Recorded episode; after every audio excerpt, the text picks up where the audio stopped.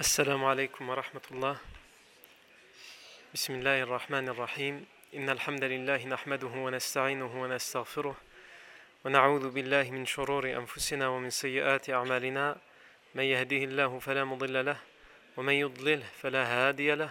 وأشهد أن لا إله إلا الله وحده لا شريك له. وأشهد أن محمدا عبده ورسوله صلى الله عليه وآله وسلم. يا أيها الذين آمنوا اتقوا الله حق تقاته ولا تموتن إلا وأنتم مسلمون. يا أيها الناس اتقوا ربكم الذي خلقكم من نفس واحدة وخلق منها زوجها وبث منهما رجالا كثيرا ونساء. واتقوا الله الذي تساءلون به والأرحام. إن الله كان عليكم رقيبا. يا أيها الذين آمنوا اتقوا الله وقولوا قولا سديدا يصلح لكم أعمالكم ويغفر لكم ذنوبكم ومن يطع الله ورسوله فقد فاز فوزا عظيما. أما بعد فإن أصدق الحديث كتاب الله تعالى وخير الهدي هدي سيدنا محمد صلى الله عليه وسلم وشر الأمور محدثاتها وكل محدثة بدعة وكل بدعة ضلالة وكل ضلالة في النار.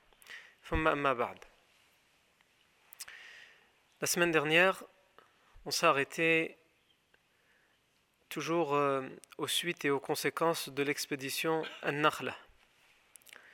L'expédition Nakhla qui a été envoyée par le professeur sallam à la tête de laquelle il y avait le compagnon Abdullah ibn Jahsh anhu, qui était accompagné de 12 hommes.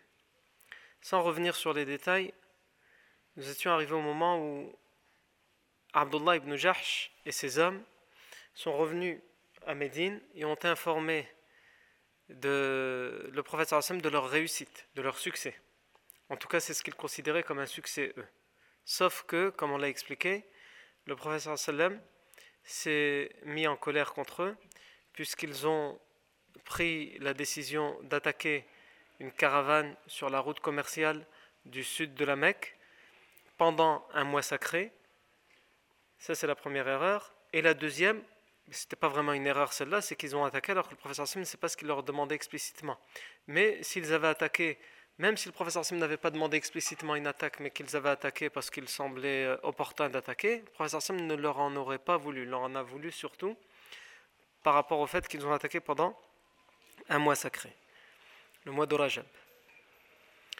Et euh, il se trouve qu'ensuite, ils ont découvert aussi que les deux compagnons, Sa'd ibn Abi Waqqas anhu, et Utba ibn Razwan, avaient disparu. Ils n'ont eu aucune nouvelle. Les Mécois ont envoyé un diplomate pour euh, négocier la libération des deux euh, captifs. Mais euh, finalement, le professeur va refuser toute négociation. Il va refuser le cinquième du butin qui lui a été donné par Abdullah ibn Jarsh. Abdullah ibn et ses compagnons ont partagé entre le butin. Et ils vont mettre un cinquième de côté pour le prophète Mohammed Puisque pour l'instant, au moment où on parle, au moment de cette expédition, il n'y a pas encore de verset, il n'y a pas encore de révélation qui parle du butin. C'est le premier butin qui arrive dans l'islam. Qu'est-ce qu'on en fait? Comment on le partage? À qui on le donne? Donc, de eux-mêmes, ils vont euh, se dire on va laisser un cinquième de côté, et évidemment, le reste, il est à partager entre ceux qui ont participé à l'attaque, qui ont risqué leur vie pour avoir ce butin. Et finalement, comme vous le verrez plus tard, euh, un verset va venir euh, approuver cette première, ce premier partage qui a été fait. Naam. Donc, les Mécois vont faire leur propagande pour dire que les musulmans ont attaqué, volé, puisqu'ils appellent la prise de la caravane du vol. Ils ont attaqué, volé, tué, emprisonné pendant un mois sacré. Et c'est la même chose que le professeur Sam reproche aussi à Abdullah ibn Jarsh et ses hommes.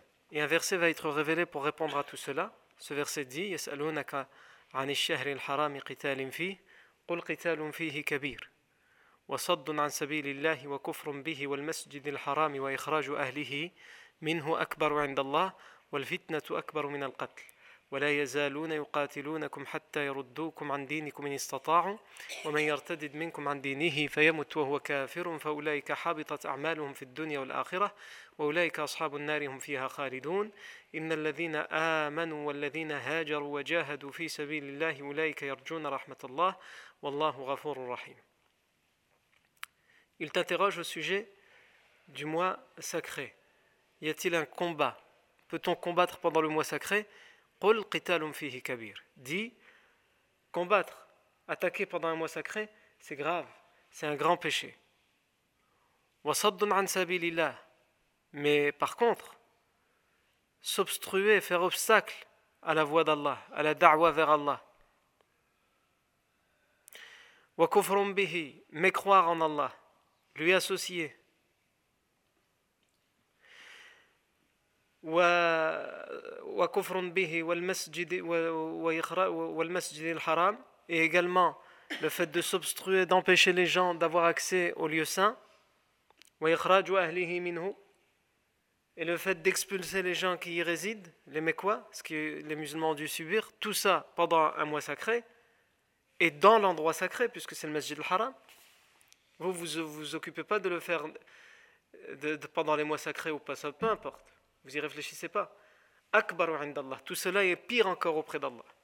Si vraiment vous les respectez, les, lieux saints et les mois, sacrés, eh bien ce que vous faites vous pendant les mois sacrés dans les lieux saints, c'est pire encore. Akbaru indallah. Et le, trouble, Vivre dans le trouble est pire que d'être tué. Ou certains l'ont compris, la fitna est pire que de que d'attaquer, que de combattre, que de faire la guerre.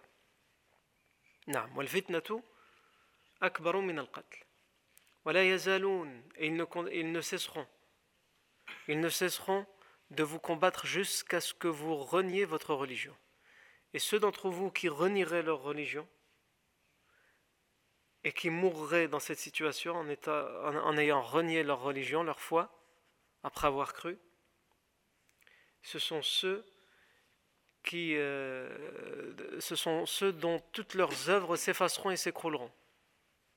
Dans la vie d'ici-bas et celle de l'au-delà. Et ce sont ceux qui seront en enfer pour l'éternité. Ensuite, Allah parle des, de Abdullah ibn Jahsh et de ses hommes qui s'en veulent énormément. Parce que le professeur s'est mis en colère contre eux, parce que les compagnons aussi en ont rajouté une couche. Et Allah dans le verset qui suit leur dit Inna amanu. Quant à ceux qui ont la foi. Inna amanu. Walladina hajaru. Et qui ont fait l'émigration. Wajahadu fi sabilillah. Et qui combattent dans le sentier d'Allah. Ce sont ceux qui espèrent la miséricorde d'Allah. Malgré ce qu'ils ont fait, ils ont espoir. Ils espèrent qu'Allah va leur pardonner, va leur faire miséricorde. Et Allah est le pardonneur, le clément. Allah, il, va leur, il leur pardonne. Non. À partir de ce moment-là que ce verset est révélé, non seulement les musulmans, euh, euh, ils gagnent en confiance, et ils ne savaient pas comment répondre aux idolâtres, et le prophète lui-même a reproché à Abdullah ibn Jahsh d'avoir attaqué pendant les mois sacrés, mais ce verset leur donne, d'abord Allah leur dit, vous inquiétez pas, c'est vrai, c'est quelque chose de grave, il aurait, il aurait fallu ne pas faire cette erreur, et ne le faites plus, mais les idolâtres ont fait encore pire que ça. Ils ont fait pire que ça. Donc cette histoire de mois sacré, elle est très importante même chez les musulmans. Cette histoire de, mois sacré date depuis le prophète Ibrahim alayhi salam. Et l'islam va venir pour euh, confirmer la sacralité des quatre mois qui sont sacrés, Dhul Qa'da, Dhul Hijjah, Muharram et Rajab. Mais plus encore, l'islam, il va non seulement confirmer cette sacralité, mais il va remettre les pendules à l'heure. Parce que les idolâtres, même si en théorie ils disaient on respecte les mois sacrés, l'islam va venir corriger les erreurs qu'ils font dans ce cadre-là.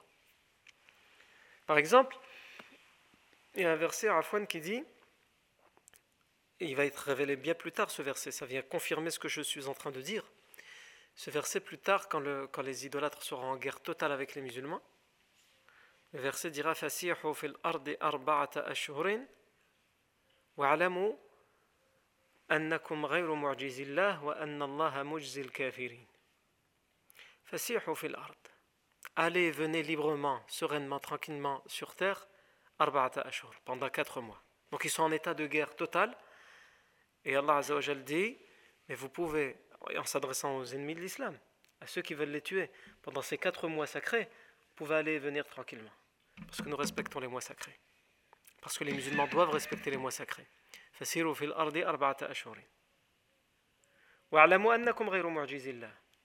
et ne croyez pas qu'on vous laisse aller et venir tranquillement, librement sur, pendant quatre mois. Ne croyez pas qu'on le fait parce que euh, vous, êtes euh, insaisissable par Allah. C'est pas possible. Allah peut, mais c'est parce qu'Allah fait respecter la sacralité de ces mois.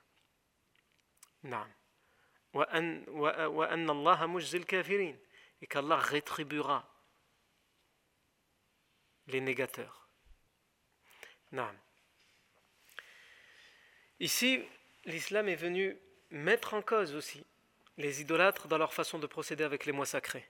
Ils prétendent qu'il y a des mois sacrés et qu'il faut les respecter. Nous, on a déjà dit tout ce qu'ils ont fait aux musulmans. Mais même en dehors de musulmans, même entre eux. Quand il y avait une guerre, ils pratiquaient ce qu'on appelle en arabe nasi. C'est quoi le nasi? C'est que le chef de la tribu venait et il disait Bon, on n'a pas fini la guerre avec la tribu intel, et là, dans quelques jours, ça va être le mois sacré. Dans quelques jours, ça va être le mois sacré. Qu'est-ce qu'on fait? Eh bien, on décale le mois sacré. Ce ne sera pas ce mois-là, finalement, ce sera le mois d'après. Par exemple, Rajab, c'est un, mois sacré, eh bien, il disait on va mettre à Jumada, euh, on va mettre à Sha'ban. Ou alors cette année, on ne peut pas le rendre sacré parce qu'on a la guerre, mais vous inquiétez pas, l'année prochaine, on le rendra sacré. On le respectera l'année prochaine. C'était cette pratique qu'il faisait, nasi Et ça, le Coran en fait référence. Allah Azza dit Le nasi, ce nasi qu'il pratique, le fait de euh, reporter le mois sacré, de le décaler, le décalage des mois sacrés, c'est un surplus de mécréance encore. Déjà qu'ils ne croient pas en Allah, qu'ils lui associent, c'est la pire des choses. Et ils rajoutent dans leur mécréance, comme acte de mécréance, qu'est-ce qu'ils rajoutent le fait de, reporter, de décaler les mois sacrés.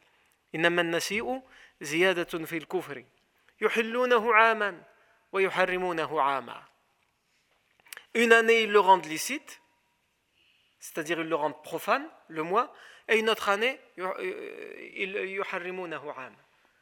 ils le rendent sacré. Une année, ils rendent le mois profane, et une année, ils rendent, ils rendent le mois sacré. Une année sur deux.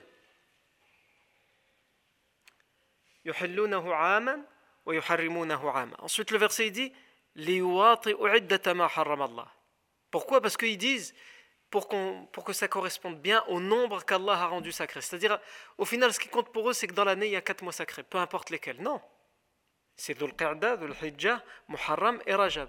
Eux, comme ça ne les arrange pas, quelquefois, certaines années, ils disent Bon, le Mohim, de toute façon, il faut bien qu'il y ait quatre mois.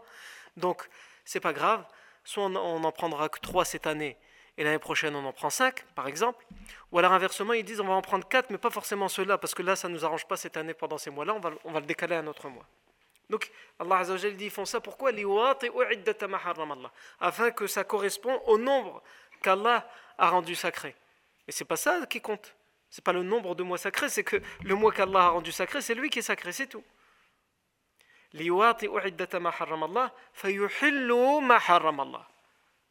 Et ainsi, qu'est-ce qu'ils font? Ils rendent profane ce qu'Allah a rendu sacré. Ils rendent licite ce qu'Allah a rendu haram, a rendu illicite. C'est-à-dire qu'ils vont rendre licite, par, par exemple, les combats pendant ce mois, alors qu'Allah l'a rendu illicite, interdit haram. Le verset se termine comme ça. On leur a embelli cette mauvaise action qui vient d'eux. On leur a embelli. Les shaitan, il leur embellit ça. Et, donc, ils pensent c'est une très bonne chose. Tu vois, nous, machallah, on respecte les mois sacrés. T'inquiète pas, on respecte. Il faut 4 mois, on fait 4 mois. Même si on n'a pas pu faire cette année, on en fera 5 l'année prochaine. Donc, ils, argumentent comme ça en disant c'est quelque chose de bien qu'on a fait. Et Allah ne guide pas les gens qui nient, qui sont des renégats, qui sont des mécréants. Dans un hadith, le prophète Mohammed dit à propos de ces mois sacrés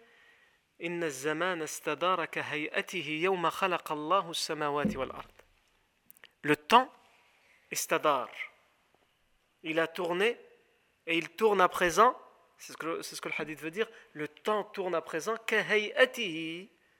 de la même façon, sous la même forme,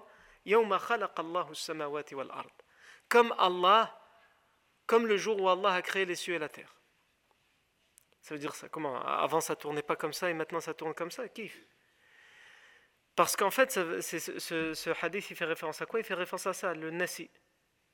Le fait que les idolâtres ils reportaient, ils décalaient les, mois, les lunaires, les mois sacrés, pour qu'ils ils correspondent à ce qui leur arrange eux, ce hadith, il vient dire, eh bien à partir d'aujourd'hui, puisqu'il a dit ce hadith, le professeur Hassan, au pèlerinage d'adieu. Puisque c'était au pèlerinage qu'était pratiqué le nasi. Le chef de tribu, les chefs de tribu se réunissaient, en particulier les Banu Malik et les Bani Kinana, qui étaient des, les plus grandes tribus de Quraysh. Ils se réunissaient après chaque pèlerinage de chaque année, et ensuite ils désignaient le doyen, et ils sortaient auprès de tous les pèlerins, et il annonçait Cette année, les mois sacrés, c'est tel mois, tel mois, tel mois. Et à chaque fois, c'était eux, ils discutaient entre eux, ça vous arrange quand? Ah, Ça arrange à tel moment. D'accord. C'est comme si nous, par exemple, on, on va s'asseoir entre nous. Ça vous arrange quand le ramadan? Ah bah en hiver, hein. Les journaux sont courtes. Vas-y, on va faire en hiver. De toute façon, ce qui compte, c'est de jeûner un mois. C'est exactement ça, Yarni. Vous rigolez, mais c'est vraiment arrivé, ça, ça, arrive. Pas vraiment sous cette forme-là abusive, mais ça arrive. Moi, moi qui vous parle, j'ai déjà assisté une fois à une, réunion dans une mosquée où quand il y a eu les, fameuses polémiques sur euh, est-ce qu'on fait le calcul astronomique ou est-ce qu'on fait, la vision Et donc l'année où il y a eu cette polémique, il y avait des mosquées qui l'annonçaient pour le lendemain et des mosquées qui disaient non, elle n'a pas encore été vue pour le surlendemain. Et donc cette mosquée, elle était divisée en deux, ils ne savaient pas quoi faire les gens. Et donc ils ont dit, eh bien écoutez, euh, les responsables de la mosquée, donc euh, des gens a priori très compétents pour être à leur place, ils ont dit bon, on va pas commencer à tergiverser, on va faire un vote. Ceux qui veulent que ce soit demain, levez la main. Et ensuite, ceux qui veulent que ce soit après-demain, levez la main. Et la majorité a décidé que c'était le lendemain, le calcul. Sauf que la démocratie n'a pas fonctionné convenablement parce qu'entre-temps, il s'est passé des choses, chacun est rentré chez soi, ils ont entendu non, mais telle mosquée fait pas, mais vous allez être les seuls, etc. Et donc finalement, à la prière de l'Fajr, les, les, responsables ont annoncé un coup d'État, puisque c'était un vote qui avait eu la veille, en disant euh, euh, les élections ont été annulées, finalement, ce n'est pas aujourd'hui, ça va être euh, le lendemain. Il y a quelqu'un de cette mosquée qui n'est pas revenu à la mosquée jusqu'à le Marab. Et donc il est venu, lui, et personne ne l'a informé. Donc lui, il a jeûné. il a jeûné, il vient, le Marab, et, il prend ses dates, et il ne comprend pas, il n'y a personne qui, qui, prend les dates pour rompre. Donc quand il commence à questionner, on lui explique ce qui s'est passé. Et Mskin, il a pété un plomb dans la mosquée. Moi, j'ai fait jeûner un jour pour rien. Allah hal. Donc les idolâtres, c'est ce qu'ils faisaient. Et ces versets viennent répondre à ça. Donc le, fait de dire que qu'ils se vantent d'avoir euh, de respecter les mois sacrés, c'est totalement faux. Comme on a dit, à chaque fin de pèlerinage, il, désignait le doyen. Le doyen disait écoutez, on s'est décidé pour cette année, ça va être tel mois, tel mois, tel mois et tel mois les mois sacrés. Il y avait des années où il les laissait, comme Allah il les a mis, parce que là ça les arrangeait, il n'y avait rien de particulier. Et quand ça les arrangeait pas, ils avaient prévu d'attaquer, ou ils avaient prévu de faire quelque chose de particulier qu'ils ne pouvaient pas faire pendant les mois sacrés, ils disaient, bah, il faudrait qu'on décale.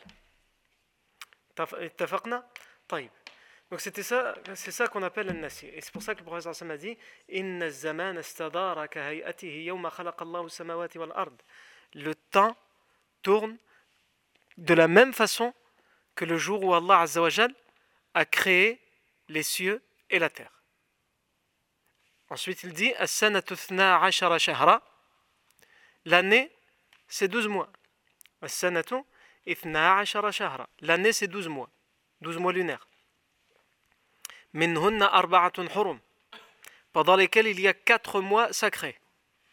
Mais lesquels? Le professeur Sam précise Trois mois qui se suivent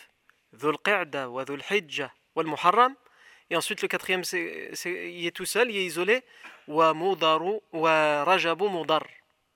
Et le mois de Rajab de la tribu des Modar de la tribu des Modar je vais vous expliquer ce que ça veut dire qui est entre Jumada et Thania et Sha'ban pourquoi le professeur Hassan désigne Rajab comme, étant le mois de la tribu des Modar parce que la tribu des Modar était la seule qui était réfractaire aux autres tribus et qui refusait d'écouter les autres idolâtres quand ils changeaient les mois. Eux, ils disaient non, Rajab doit rester à sa place. Parce que c'était souvent Rajab qu'il changeait. Donc, le professeur Hassan a dit dans le hadith, et le Rajab de Modar, c'est-à-dire le Rajab que respecte Modar, qui sont les seuls à respecter. Ce sont ça les mois sacrés qui ont été désignés par Allah Azzawajal et qui doivent continuer à l'être par les musulmans. Donc ça, c'est euh, ce qui concerne les mois sacrés. Ensuite vient le vient l'histoire des deux prisonniers. Uthman ibn Abdullah ibn al-Mughira a été fait prisonnier par les musulmans. Uthman ibn, Abdullah ibn al-Mughira a été fait prisonnier par les musulmans. Et également Al-Hakam ibn Kaysan. Ibn Kaysan. Al-Hakam ibn Kaysan, le prophète quand il les a reçus, on a dit la première chose, c'est qu'il a dit je on les met de côté, certes c'est des prisonniers, mais je ne prendrai aucune décision à leur sujet, si ce n'est d'attendre. Pourquoi? Parce qu'il y avait les deux compagnons qui étaient perdus.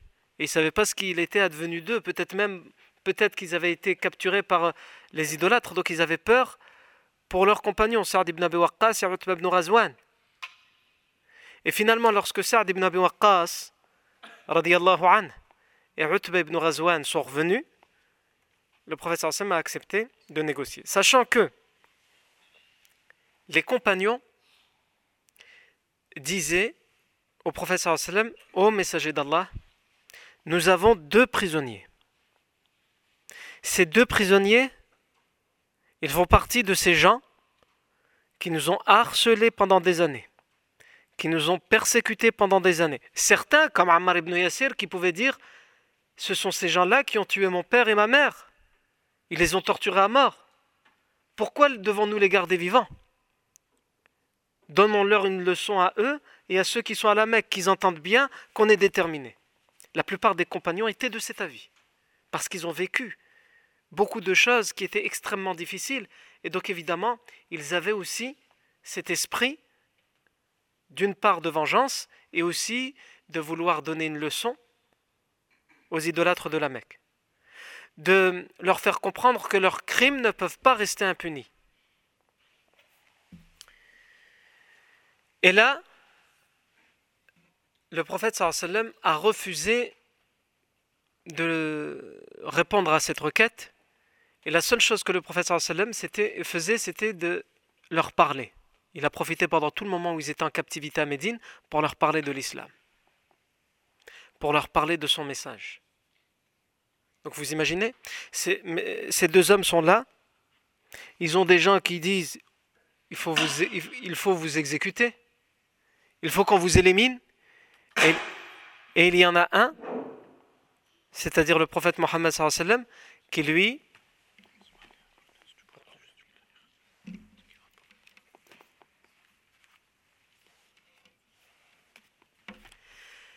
Et donc, il y en a un, c'est-à-dire le prophète Mohammed qui lui,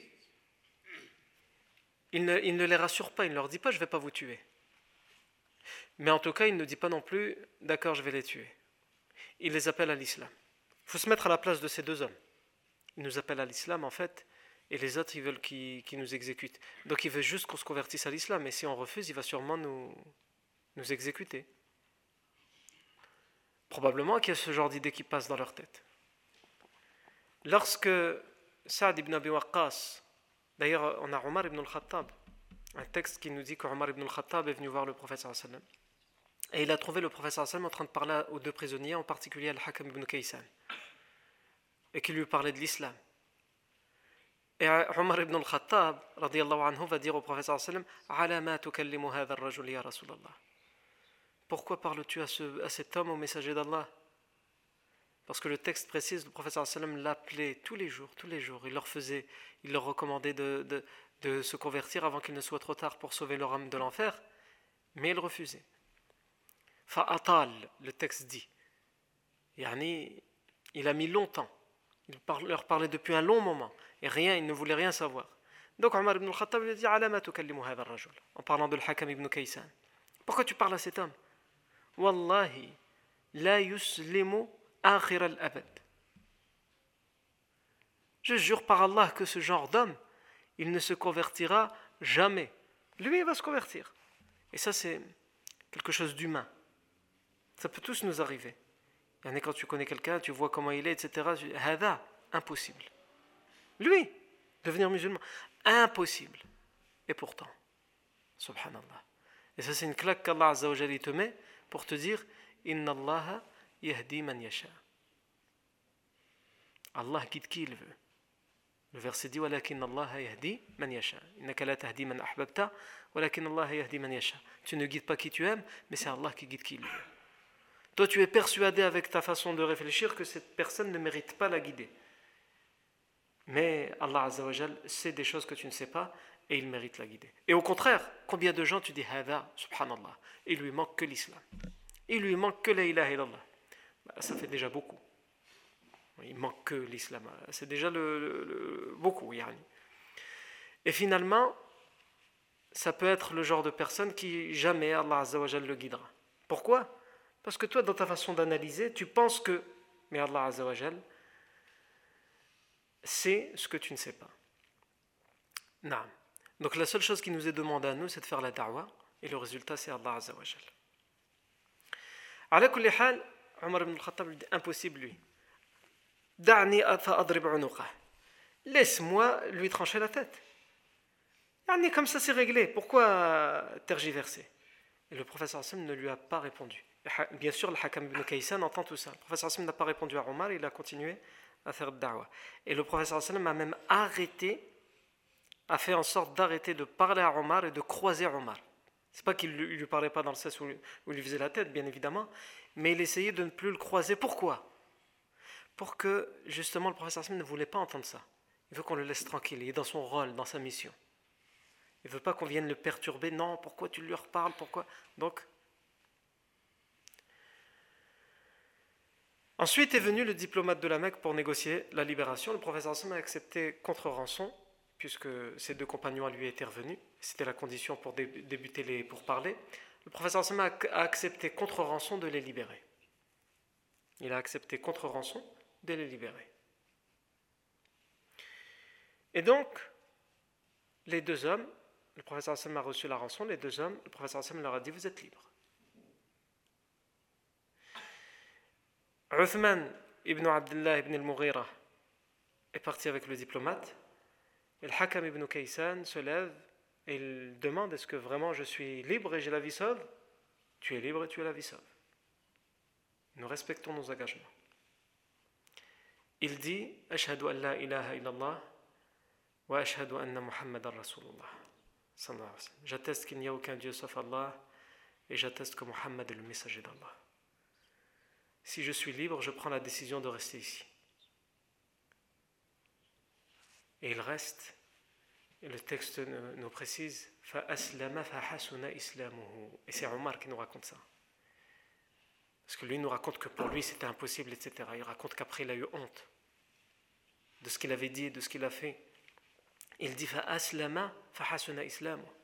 Il s'est converti Et il a perfectionné, il a embelli son islam, il était de mieux en mieux dans son islam, dans sa soumission à Allah.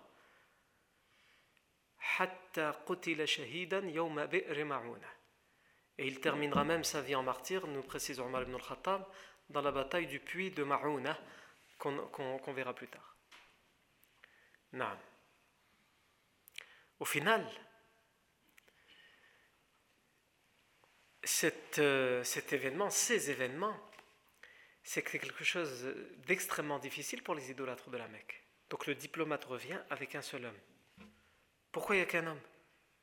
Ils ont tué l'autre et limite s'ils avaient tué le Hakam ibn Kaysan, ça aurait été un bon point pour eux, une munition, une munition de plus pour eux pour dire et en plus ils tuent les prisonniers. Ils auraient pu faire ça. Mais il dit non, j'ai négocié, j'ai payé pour les deux. Et donc, grâce à notre rançon, il a été libre. Et dès qu'il a été libre, il s'est converti à l'islam et il a décidé de rester à Médine. Et évidemment, je ne pouvais pas le prendre de force euh, alors que j'étais à Médine. C'était son choix. Et là, évidemment, ça met les, les idolâtres hors d'eux. Ils ont déjà perdu deux hommes. Lorsque dans une expédition précédente, comme on avait vu, deux hommes avaient profité de cette expédition, ils étaient parmi les Mekwa, ils cachaient leur islam et ils se sont enfuis pour rejoindre Médine. Ici, dans cette expédition de Nakhla, un homme est mort. Le chef de leur euh, caravane est mort. Ils ont eu deux prisonniers, ils ont payé pour la rançon de deux prisonniers, ils n'en récupèrent qu'un parce que l'autre, il était avec eux, il a été prisonnier quand même. Donc d'une certaine manière, si on se met à sa place, il peut considérer qu'il a été victime d'injustice, il était dans sa caravane en tant que commerçant, il s'est fait prendre sa caravane, donc c'est ce que les idolâtres pensent, c'est comme ça qu'ils réfléchissent. il s'est fait voler ses richesses, on le, prend, on le traîne. Et Miqdad ibn Amr a raconté, puisque c'est lui qui l'a attrapé. Il était dans le groupe des musulmans dans l'expédition. Miqdad ibn Amr il dit, c'est moi qui ai fait prisonnier le Hakam ibn Kaysan. Il dit, je m'en rappelle, c'est moi. Donc il raconte ça des années après quand les gens posaient des questions. Le Miqdad ibn Amr dit C'est moi, je m'en rappelle, je l'ai attrapé. Mais notre chef, Abdullah ibn Jahsh, il a tiré son épée, il a dit Tranche-lui la gorge. On va le tuer. Et c'est moi qui ai dit, Miqdad ibn Amr dit C'est moi qui ai dit Subhanallah, pourquoi le tuer? Ramenons-le au prophète Mohammed Ramenons-le vivant. Et c'est le professeur Hassan qui décidera de son sort. Et la suite de l'histoire, vous la connaissez, on vient de la raconter avec le fait que les compagnons voulaient que le professeur Hassan l'exécute, mais finalement, il refusera et il se convertira à l'islam. Donc pour les, pour les idolâtres de la Mecque, c'est une catastrophe.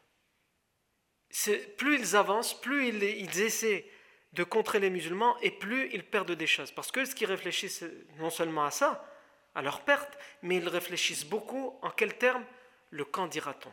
Ils sont beaucoup sur ça, les Quraysh de parce que c'est la, tribu la plus puissante de la péninsule arabique à l'époque. Et donc à chaque fois, ils réfléchissent qu'est-ce que les autres tribus vont dire à notre sujet? Et donc ça, pour eux, c'est une honte. Comment ça? Ils nous ont tué un homme, ils nous ont capturé deux hommes. Donc pourquoi ils ont négocié la libération? Pour montrer aux autres tribus qu'ils sont prêts à payer le prix s'il le faut pour libérer leurs hommes. Ils ne les laissent pas prisonniers. C'est juste ça, c'est pas parce qu'ils aiment leurs hommes. C'est pour montrer à toutes les tribus, nous, les nôtres, même s'il faut payer tout ce qu'on a, on paiera pour les libérer. Et au final, on paye pour lui, et lui, il, se convertit, il reste là-bas. Mais qu'est-ce que c'est que cette histoire? Qu'est-ce que les gens vont dire? Ils ont payé pour qu'ils deviennent musulmans. C'est ça, la, morale de l'histoire. Et donc les musulmans se retournent au final après cette expédition avec une victoire éclatante dans tous les, dans tous les domaines. Au niveau de la propagande, le, verset répond à cette propagande et les musulmans ont les arguments maintenant pour répondre. Ah oui, ils disent qu'on ne respecte pas le mot sacré parce qu'on a fait une attaque, une attaque de légitime défense. Très bien. Et eux, voilà ce qu'ils font, voilà ce qu'ils font, voilà ce qu'ils font pendant des années. Pourquoi il n'y a personne qui parle? Pourquoi il n'y a personne qui dit que les mots sacrés ne sont pas respectés? Ah. Donc la propagande, elle est coupée de court. Ensuite, les musulmans, ils ressortent aussi avec des prisonniers, avec une rançon. C'est-à-dire que maintenant, les idolâtres sont obligés de négocier. Avant, ils ne considéraient pas les musulmans. Ils les persécutaient, ils les torturaient. Maintenant, ils envoient des diplomates pour négocier. S'il vous plaît, on va vous donner de l'argent et libérez-nous nos prisonniers. Donc les musulmans ressortent avec ça.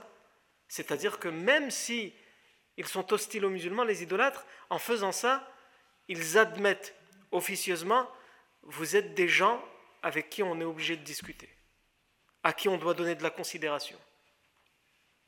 Ils ressortent avec le fait que non seulement la, route commerciale du Nord, elle est plus accessible ou plus autant accessible qu'elle ne l'était pour les idolâtres de la Mecque, et maintenant même la route commerciale du Sud pour les Mécois, elle est semée de, dangers et d'embûches. Ils reviennent avec tout ça. Et les Quraysh de la Mecque reviennent avec quoi? Comme le proverbe arabe dit, ils sont revenus avec les deux chaussures de Hunayn. Euh, euh, c'est un proverbe arabe quand on veut dire euh, que quelqu'un il a rien eu, miskin. Il pense avoir, mais il s'est fait rouler. On dit Il a eu juste les deux chaussures de Hunayn. Et comme tous les proverbes, ce proverbe a une origine, yani. Il a une histoire. On raconte que en Irak, il y avait un, un un, un cordonnier très célèbre qui faisait des très belles chaussures. Il s'appelait Hunayn. Il s'appelait Hunayn. Et un bédouin, un bédouin, il euh, voulait, il est parti dans la ville où il y avait ce cordonnier et on lui a parlé de ce, de ce bottier. Donc il est parti le voir pour avoir deux belles chaussures. Il lui a dit Est-ce que tu pourrais me, faire, me vendre deux belles chaussures parmi celles que tu fabriques? Avant, on faisait les chaussures à la main, on les cousait, etc. Et il lui a montré les chaussures qu'il avait. Il a dit Celles-ci, elles, sont, elles sont belles. C'était des bottines. Et celles-ci, elles sont à combien? Il lui a donné le prix. Et le bédouin, il vient de la campagne. Euh, lui, il n'a pas beaucoup d'argent. Il a juste des bêtes, etc.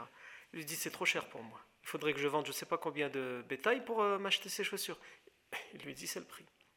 Donc le bédouin essaye de négocier le prix. Mais Hunayn refuse. Il lui baisse un petit peu le prix, mais c'est toujours trop pour le bédouin. Et vous savez, le genre de personne, quand tu lui dis, écoute, ça c'est le dernier prix, il va rester là une heure. Toi, tu lui dis, écoute, c'est tout, je te vends pas, laisse-moi tranquille. Non, il faut me les vendre, mais il faut les vendre au prix que je t'ai dit. Et le, cordonnier n'en pouvait plus avec ce bédouin. Il n'a pas réussi à se débarrasser de lui. Laisse-moi tranquille, je ne vends pas, même au prix que je t'ai dit, je te vends pas. Laisse-moi, c'est tout, pars. Et le bédouin ne voulait rien savoir. Jusqu'à ce qu'au final, il s'est résigné, le bédouin est parti. Mais le cordonnier les avait jusque-là. Il s'est dit là, celui-là, il ne va pas s'échapper comme ça. Et il lui a pris la tête, Yanni. Qu'est-ce qu'il a fait le cordonnier? Il a pris les deux, bottines. Et il a surveillé le bédouin sur, sa, euh, sur son retour, sur le voyage du retour, quand il retournait chez lui. Et le bédouin avait profité étaient venus en ville. Les Bédouins, ils faisaient ça, ils venaient de la campagne, ils venaient en ville, ils vendaient ce qu'ils avaient, un peu de bétail, un peu de, ils faisaient du beurre, etc. Et en échange, ils ramenaient plein de marchandises qu'eux, ils avaient besoin à la campagne et qui ne se vendaient qu'en ville. Et il a rempli euh, sa monture de marchandises. Donc il a posé une bottine sur le chemin, ici, une des deux bottines que le cordonnier voulait pour qu'il la voie. Et l'autre, il la pose plus loin, des centaines de mètres plus loin, sur son chemin. Le cordonnier, il arrive à la première, il voit le, la bottine, il dit Subhanallah. Il la prend, il dit Elle ressemble à la bottine de Hunayn. Ajib. Il regarde autour, il n'y a pas la deuxième. Donc il se dit Et tout ça, ça a été calculé par le cordonnier, ce plan. Vous allez comprendre où est-ce qu'il va en venir, pourquoi il lui a fait ça. Et il dit Et qu'est-ce que je vais faire avec une seule bottine? Même si elle est très belle, qu'est-ce que je vais faire avec une seule? Donc finalement, il la, jette et il la laisse là. Et il continue son chemin. Et lorsqu'il arrive à la deuxième, il se rend compte que c'est la deuxième. Il dit Subhanallah, c'est la paire de l'autre. Qu'est-ce qu'il fait? Pour être sûr que personne n'arrive sur le chemin et qu'il la voit et qu'il la prend, il laisse sa monture, il l'attache avec toutes les marchandises, il prend la chaussure et il part en courant. Et tout ça, évidemment, sous les yeux du cordonnier qui est caché, Hunayn. Il part, il prend la deuxième bottine, et pendant ce temps-là, tranquillement, Hunayn, il prend la, monture chargée de marchandises et il part. Et quand le bédouin revient, il se rend compte qu'on lui a volé la monture et tout ce qu'il y avait dedans. Le travail probablement d'une année d'un bédouin. Donc il rentre chez lui. Et on raconte que à chaque fois sa femme elle le critiquait, elle lui disait T'es un moins que rien, t'es capable de rien, etc., etc. Et donc, justement, il avait fait tout ce voyage pour lui dire Tu verras tout ce que je vais te ramener de la ville. Et finalement, il revient avec quoi? Même la monture, il n'est pas capable de la ramener. Il est parti avec la monture remplie et il revient tout seul avec les deux bottines. Et il dit, sa femme lui dit alors, elle regarde, elle voit rien, donc elle t'a ramené quoi? Et lui montre les chaussures, les bottines de Hunayn. C'est pas n'importe quoi. Hein. Évidemment, il s'est fait insulter par sa femme. Mais depuis, les gens de ce village, ils disent, lui, c'est celui qui est revenu avec les bottines de Hunayn. Il s'est fait rouler, mais il est revenu avec rien, il pense qu'il est revenu avec quelque chose. Non. Donc, Hadou, les quoi? Dans cette bataille, ils sont revenus avec quoi? Ils sont revenus avec les bottines de Hunayn. Ensuite,